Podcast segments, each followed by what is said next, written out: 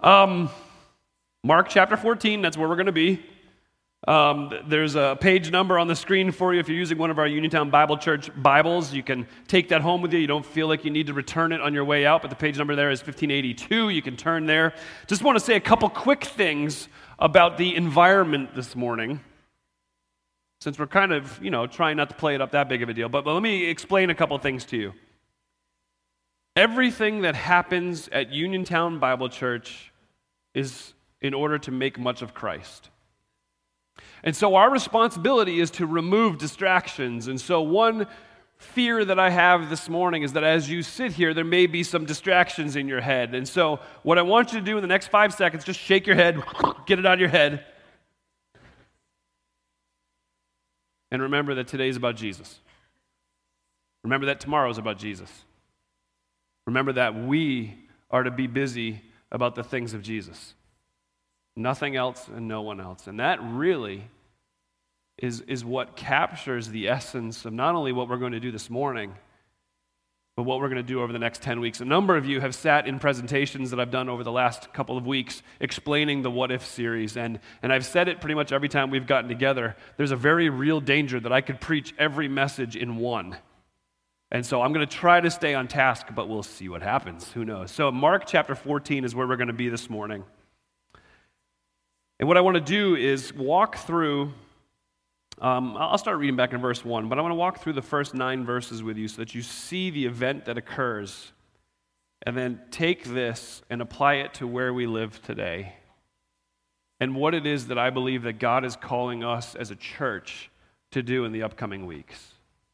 So, Mark chapter 14, starting in verse 1, it says this Now the Passover and the festival of unleavened bread were only two days away. The chief priests and the teachers of the law were scheming to arrest Jesus secretly and to kill him. Oh, but not during the festival, they said, or the, the people may riot. See, they have ethics.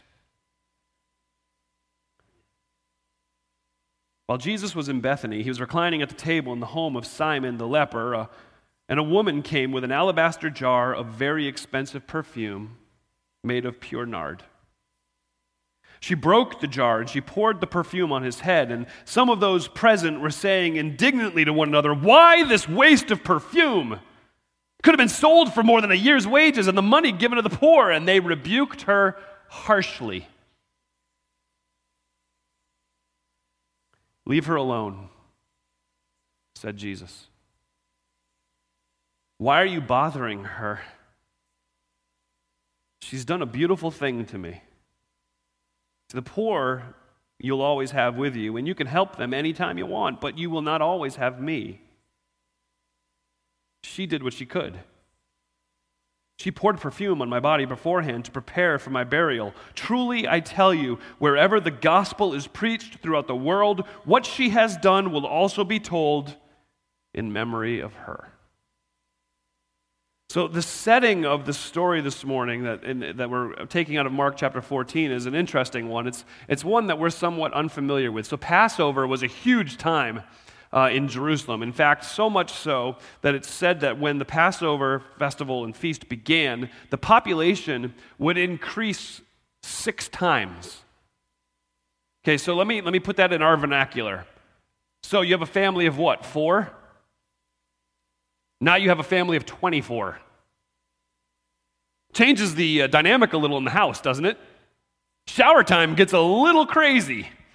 Mealtime, insane, and there's some pushing and shoving and some, some arguments that occur. And so uh, you don't want to give them too much credit, but when the chief priests and the teachers of the law are like, yeah, now would not be a good time to kill them, actually, they're right.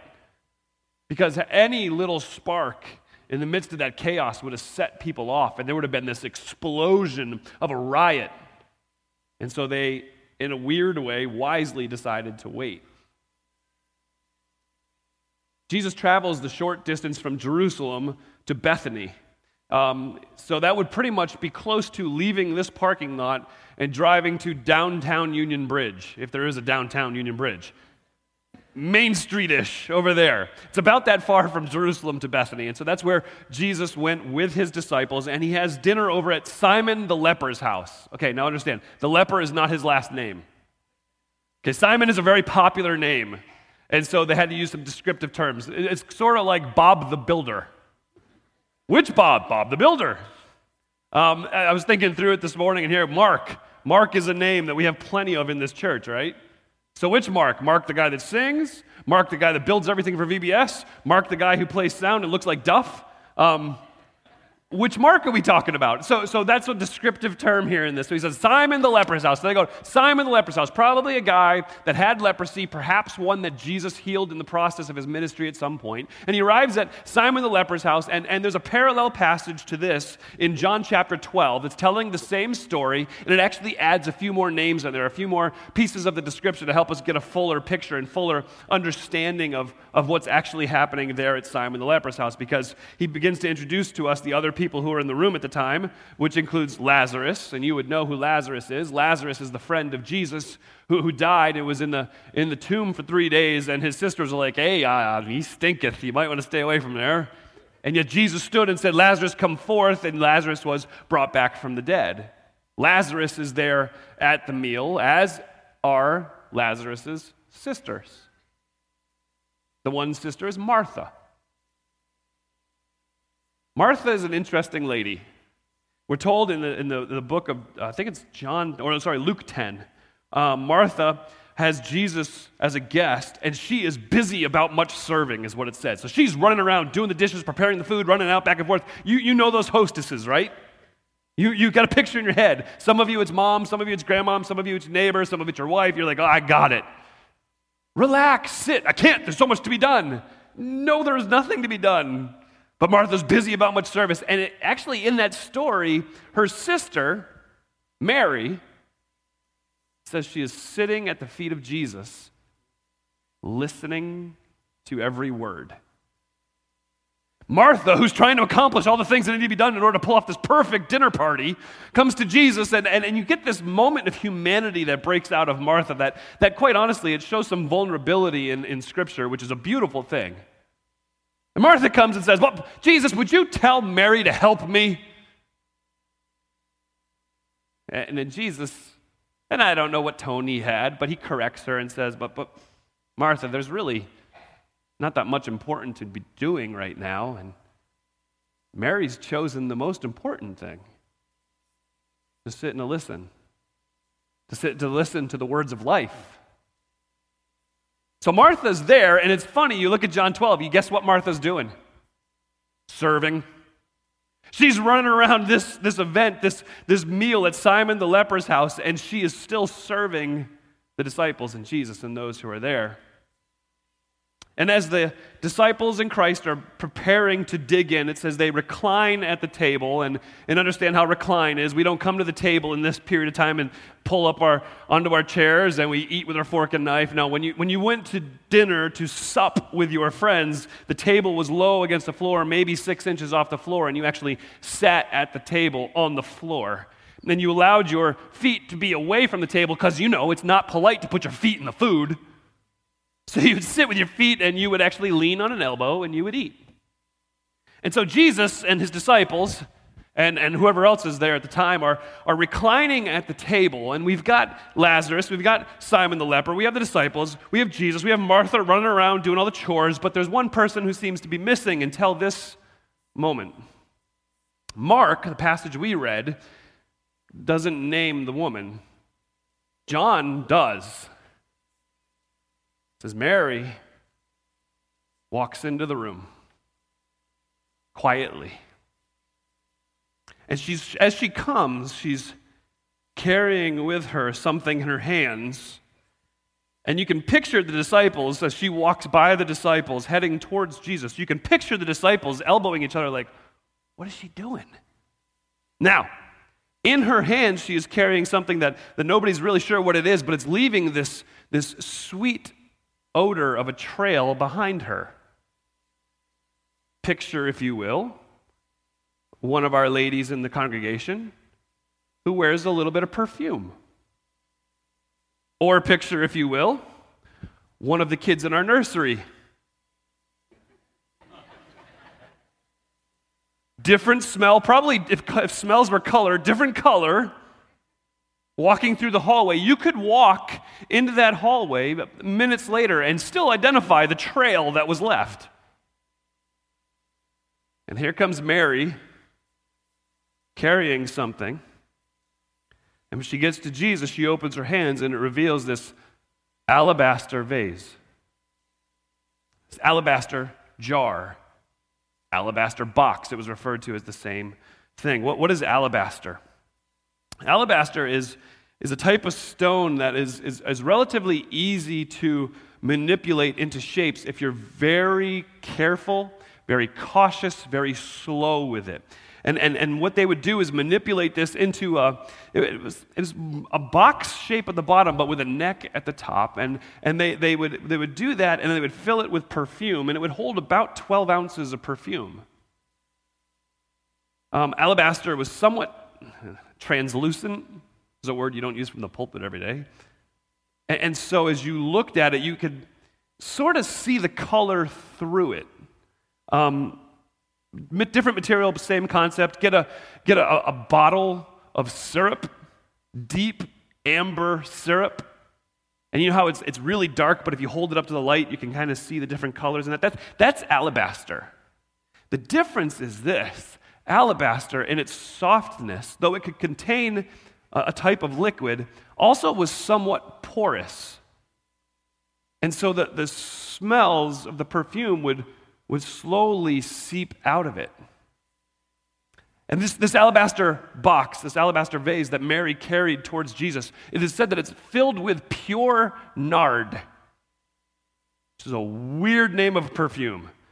Probably wouldn't pass the marketing tests of today. This nard was a very expensive perfume. It was imported from India, almost 3,000 miles, which even now is it's a hefty import. But, but if you were to import something 3,000 miles in their time, that was a distance. This thing was, was, was powerfully sweet smelling. And the consistency of the nard is an egg white.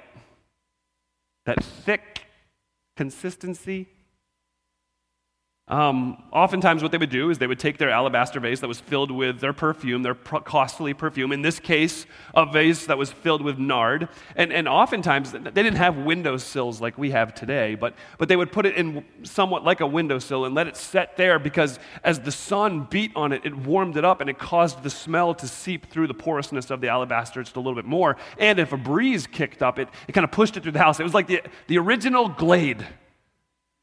Here's our original plug-in right here. Mary walks to Jesus, who's reclining at the table getting ready to eat. And she's holding the alabaster vase.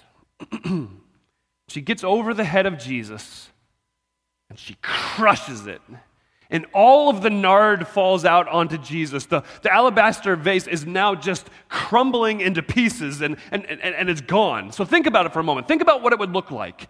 It would be like standing over somebody with an egg and just crushing it in your hands and everything dripping out all over. I mean, you don't have much control over where it goes. And you certainly can't get it back in the eggshell because now the shell is completely shattered and smashed, right? This is what she does. She comes to Jesus, she stands over him, she crushes the, the alabaster, that the perfume comes through and it's gone. Complete, total, absolute sacrifice. There is no getting it back in the vase. It's gone. And then there's a response to what Mary just did. I need you to remember something as you consider what we're about to talk about. This response was not from the Pharisees. This response was not from the Sadducees. This response was not from the chief priests or the keepers of the law. This response was not from the people who are mentioned in verse 1. This response comes from the lips of the disciples of Jesus Christ. When they see what Mary had just done, they laid into her. They just let her have it. Verse 4 some of those present were saying indignantly to each other, Why this waste of perfume? This, this could have been sold for more than a year's wages, the money given to the poor, and they rebuked her harshly. What a waste! Why would you? Why would you dump that all over him and all over the floor? What were you thinking, Mary? What were you thinking? Okay, so this is free. I, I'm not a fan of Notre Dame football. One reason I'm not a fan of Notre Dame football is because of their coach, Brian Kelly. I won't get into all the details. However, last night I was flipping through and I watched a little bit of the Notre Dame game last night, which ended perfectly for a guy who's not a fan of Notre Dame. And one of their players made a foolish play, and he's coming off the field and he's dejected, he's upset, and Brian Kelly looks him in the face and says, Are you dumb? And I'm like, That's another reason I don't like Notre Dame. There it is. Are you dumb? That's what these guys just said to Mary.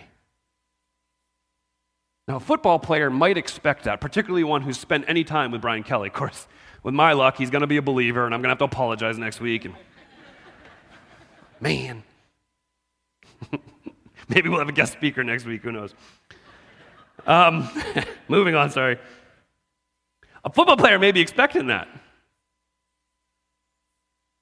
What a lady who just took this very expensive vase of perfume and crushed it over her Savior.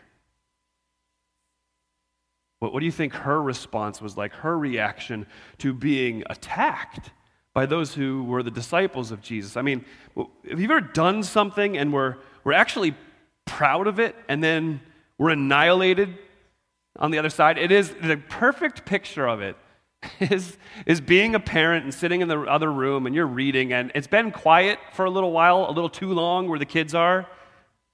And they come running in and they're like, oh, mommy, daddy, come here. I want to show you something. Come on, come here, come here. And you know, that, that beautiful thing, it's a beautiful thing. When the littlest of our kids comes up and reaches up to grab our hand because they're so proud of something and they want to show us something, they reach up and you're like, oh, come on, dumpling, let's go look. And you walk into the living room and you realize they did artwork all over the wall in magic marker. And they're like, it's a masterpiece. And you're like, no. Or better, husbands, it's Valentine's Day. What is it that your wife needs? Not a vacuum cleaner. Happy Valentine's Day, honey. I know you've been wanting to get one. Here you go. And the expression on her face probably isn't the one that you were hoping or anticipating. Here's Mary doing something she believes is 100% correct, 100% right, 100% accurate. And what she is met with is indignation. That's worth a lot of money. You should have just sold it. You should have just given it to the poor. Look how much good it could have done. And, and I'm going to be honest with you, they're not wrong. It says it's worth a year's wages. In, in John, it tells it's worth about 300 denarii. So here's a picture for you. In, in the story of the feeding of the 5,000, when the disciples look out and they're like, there's 5,000 people, and Jesus says, feed them. And they're like, Jesus, where are we going to find 200 denarii to feed 5,000 people? So if 200 denarii feeds 5,000 people, you math geniuses can figure out how much 300 denarii feed. I didn't put it in my notes, I didn't even try it. Moving on. It's a lot of people. They can feed thousands and thousands of people with what this perfume is worth. So they were right. It could have been used, could have been sold. Now, we do know from John chapter 12 that the motivation, and the one speaking this actually was Judas. His motivation really didn't have a whole lot to do with the feeding of the poor. It had to do with the fact that he was the keeper of the money bag, and whenever funds went in, a few extras came out and went in his pocket. So he was very concerned with with how much their account was holding at the time. The, the, the phrase that's used, the end of verse 5, they rebuked her harshly, is a very colorful phrase. They've reached a point where they no longer can speak because they are so angry. They are so frustrated. They are so filled with violent displeasure. The literal term there is the one that is used for the snort of a horse. Oh. Now would not be a good time to look at your wife and be like, hey, you do that. That would not be good, okay? But, but, but that anger just fills up inside. Oh, I can't. Oh. And here's Mary thinking she did something that was right and good. And then merciful Jesus steps in. This phrase stood out to me a lot this week leave her alone. Side note do you know that we have an accuser every day? Stands before the Father and accuses us and accuses us. You know what the words of Christ are as our mediator, as our intercessor? Leave him alone.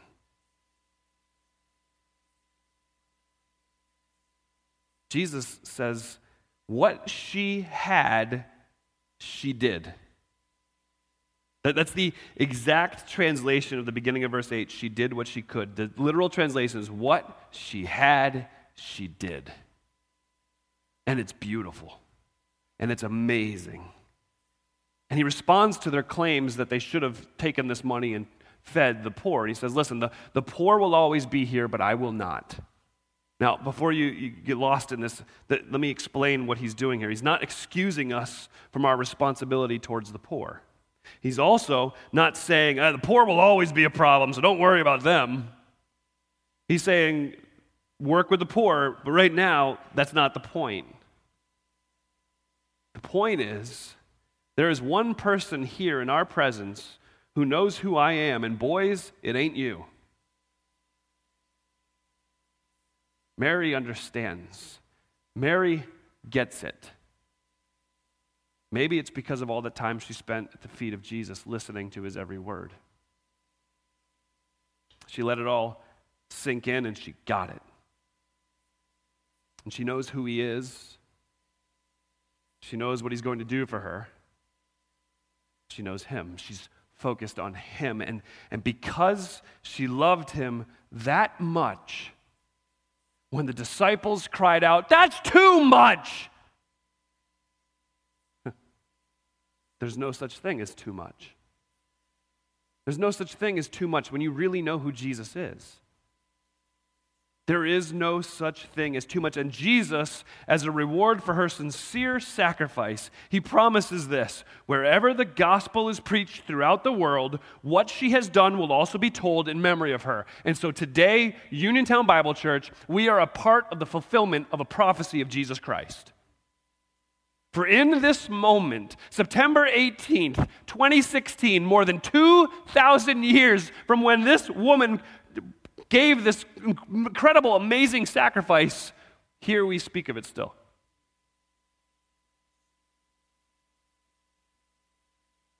What if we knew Jesus like that?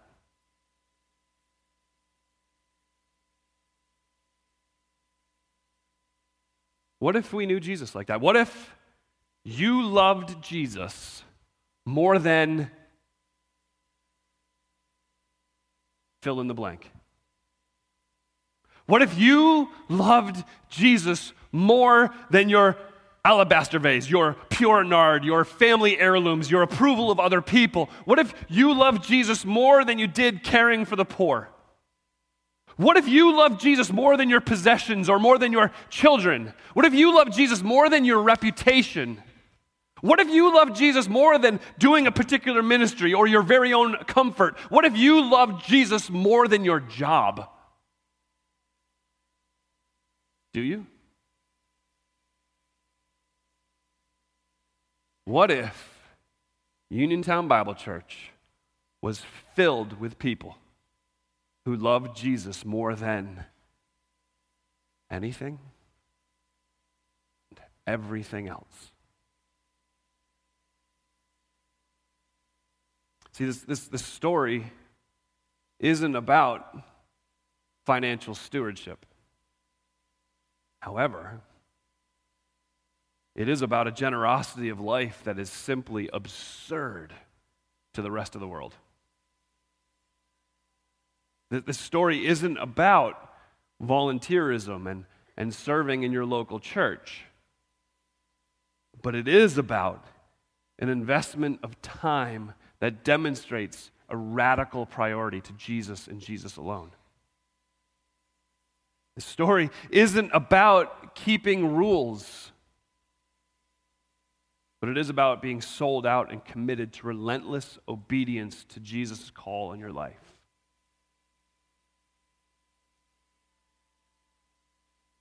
If we loved Jesus more than anything, more than everything, if we loved Jesus the way Mary loved Jesus, well, then the church could actually be the church. I mean, that's what this is about. It's about the church being the church. And so I, I know when, when, I say something like that, some people will respond, You're, Yup, spot on, brother. You guys, you pastors and you elders, you, you leadership guys really should. Oh, no, no, no, no, no, no, no, no, no, no, no, no. That ain't the church. Pardon my bad grammar. That's not the church at all. The church isn't a you guys. The church is me.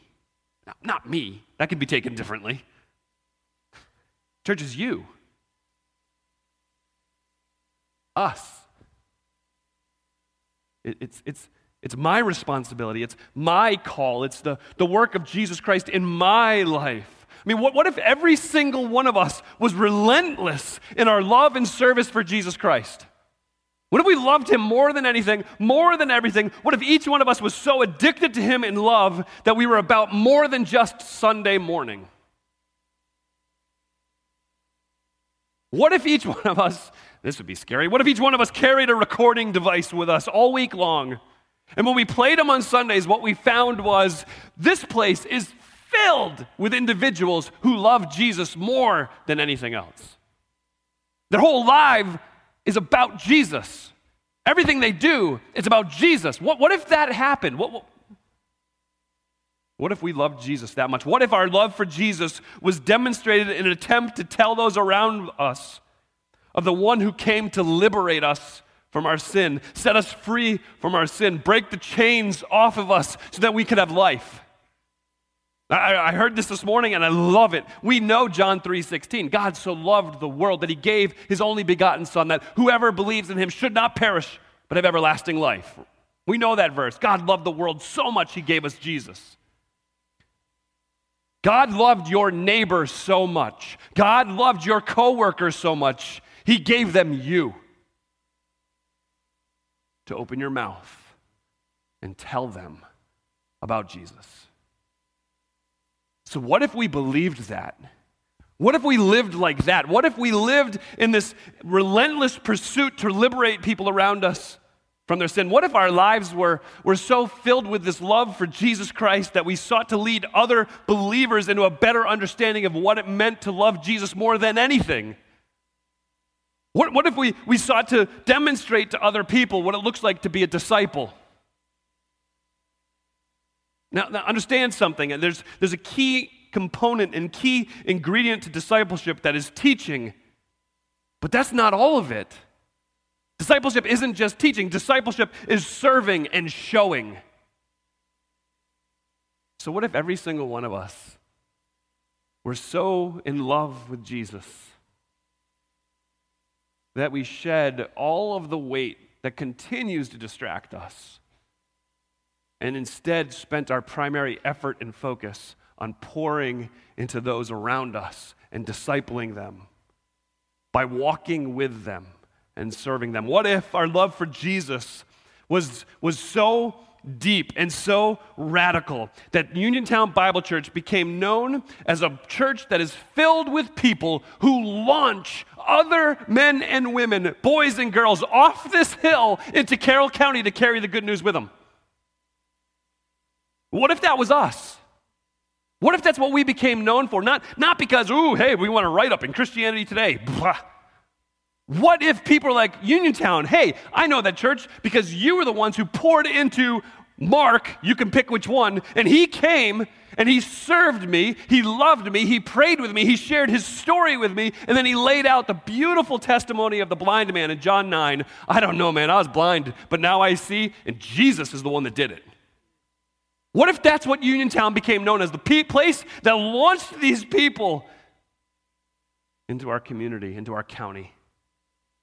What if we became the church that came alongside each other as we go to our school, as we go to our workplace, as we go to our neighborhood, as we, we seek to encourage and pray for our own, as we send them out with the gospel, we send them out with the story of the good news, to, for them to carry that good news into the places where you work, where you study, where you live.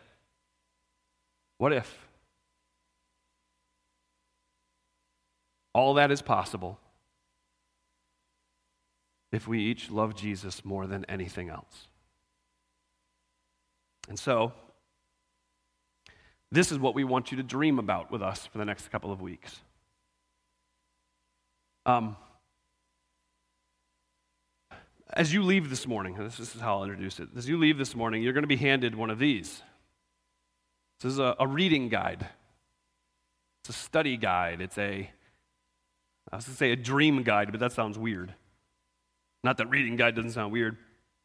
As you get this, when you open it, what you're going to find is this. You're going to find every day for the next September, October, two and a half months. There's a reading for every day. It's usually one chapter or less. And then there's two or three questions that hopefully will cause you to think about that passage that you just read and how it relates to you today. And then there's the big one at the end of it that says, okay, so now that you've read that, now that you've answered the questions, what if? And that's what we want you to answer. In your, in your reading guide, you can fill out the what if that you can, you can lay that out for you. And I, I did I threw a couple of guides in here. So what if what if I prayed for five minutes? What if I read my Bible every day? What if I shared the gospel with my coworker? What if I made more of an effort to reach my neighbor with the gospel? Um, I'll, I'll brag on somebody without leaving a name. But yesterday I was talking to somebody, and they're already planning their what if for Halloween. What if? What if? What if I set up a fire pit here and left this gate open, and they had to come over here to get the candy, then we could engage them in conversation around the fire pit. So, so what if we intentionally used these natural opportunities that God has given us to reach our neighbors with the gospel and did something with them? And so, what we want you to do is we want you to, to dream that way, not in this weird pipe dream way. What if I had $9 million? I don't mean that, okay? And then as you work through this and, and, and fill this out, what we're going to encourage you is every Sunday morning before you come in here, you grab yourself a cup of coffee and you walk over to the chalkboard that's over there. There'll be chalk available.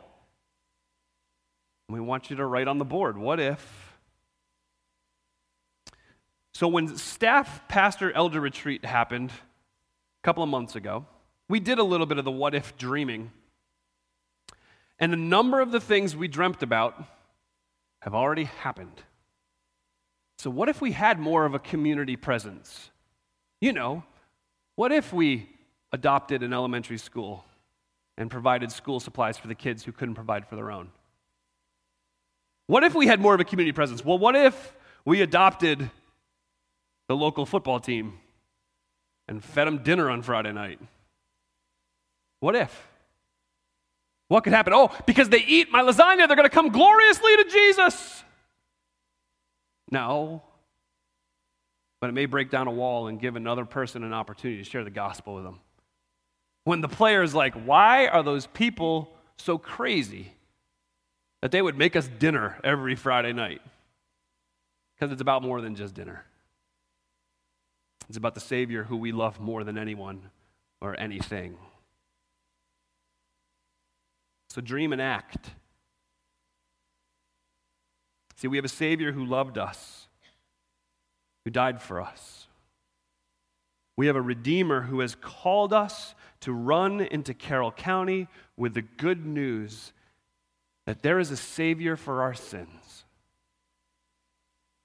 You know, I, this message and some of the messages coming up are really going to be focused towards those who've already placed their faith and trust in Jesus Christ. But I'd be a fool to think that was all of us. I know there's some people here this morning who They just don't have time for that. Or they think they're too far gone and Jesus could never forgive them. Or they don't think they need a Savior.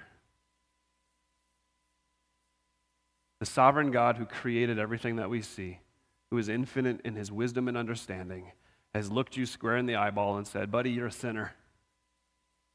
And on your own, you're in trouble. And you need a Savior.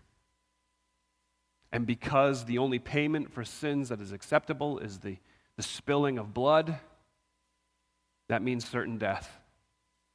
But I love you enough that I will shed the blood of another as he gave us his son.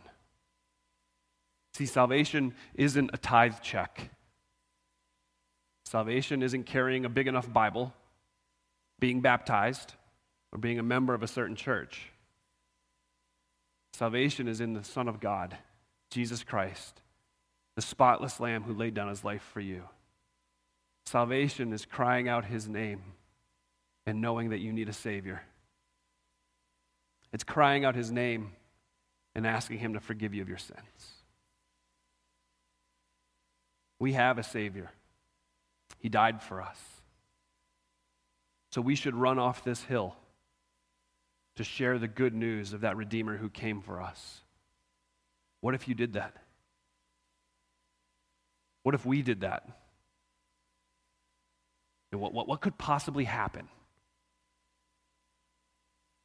It's time to be the church. Not go to church, not belong to a church, but be the church. Because Jesus saved you, He's called you, and He has sent you. He's sent you not to the same old, same old of playing church, but He's sent you to the incredible possibilities of being the church. So let me ask you this very simple question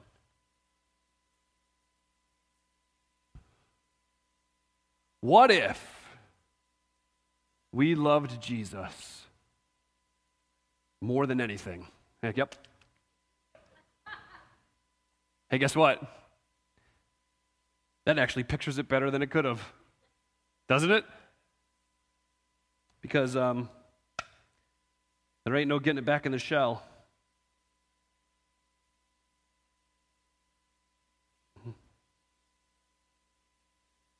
I love them that much. Dump some more. How about you? Doesn't mean go grab eggs and dump them all over yourself. It's not some new weird baptism thing. May we love Jesus enough to make a complete idiot out of ourselves as we point to Him and say we love Him. What if?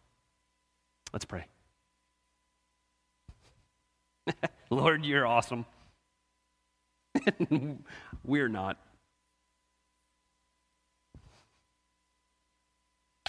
Father God, we, um,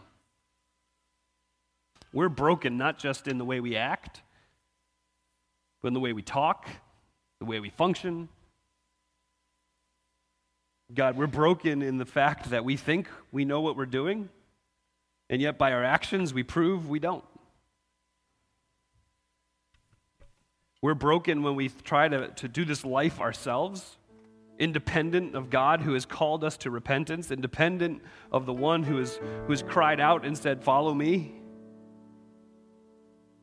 God, this is an exciting time for us. It's an exciting time for us to, to, to, to just get behind you and follow you and, and to go where you call us. God, I ask that you would wake us up, open our eyes, help us to understand what it is to be the church, and God, may we passionately do that, holding absolutely nothing back. Lord, I pray you would open our eyes to understand what that looks like even today. Amen.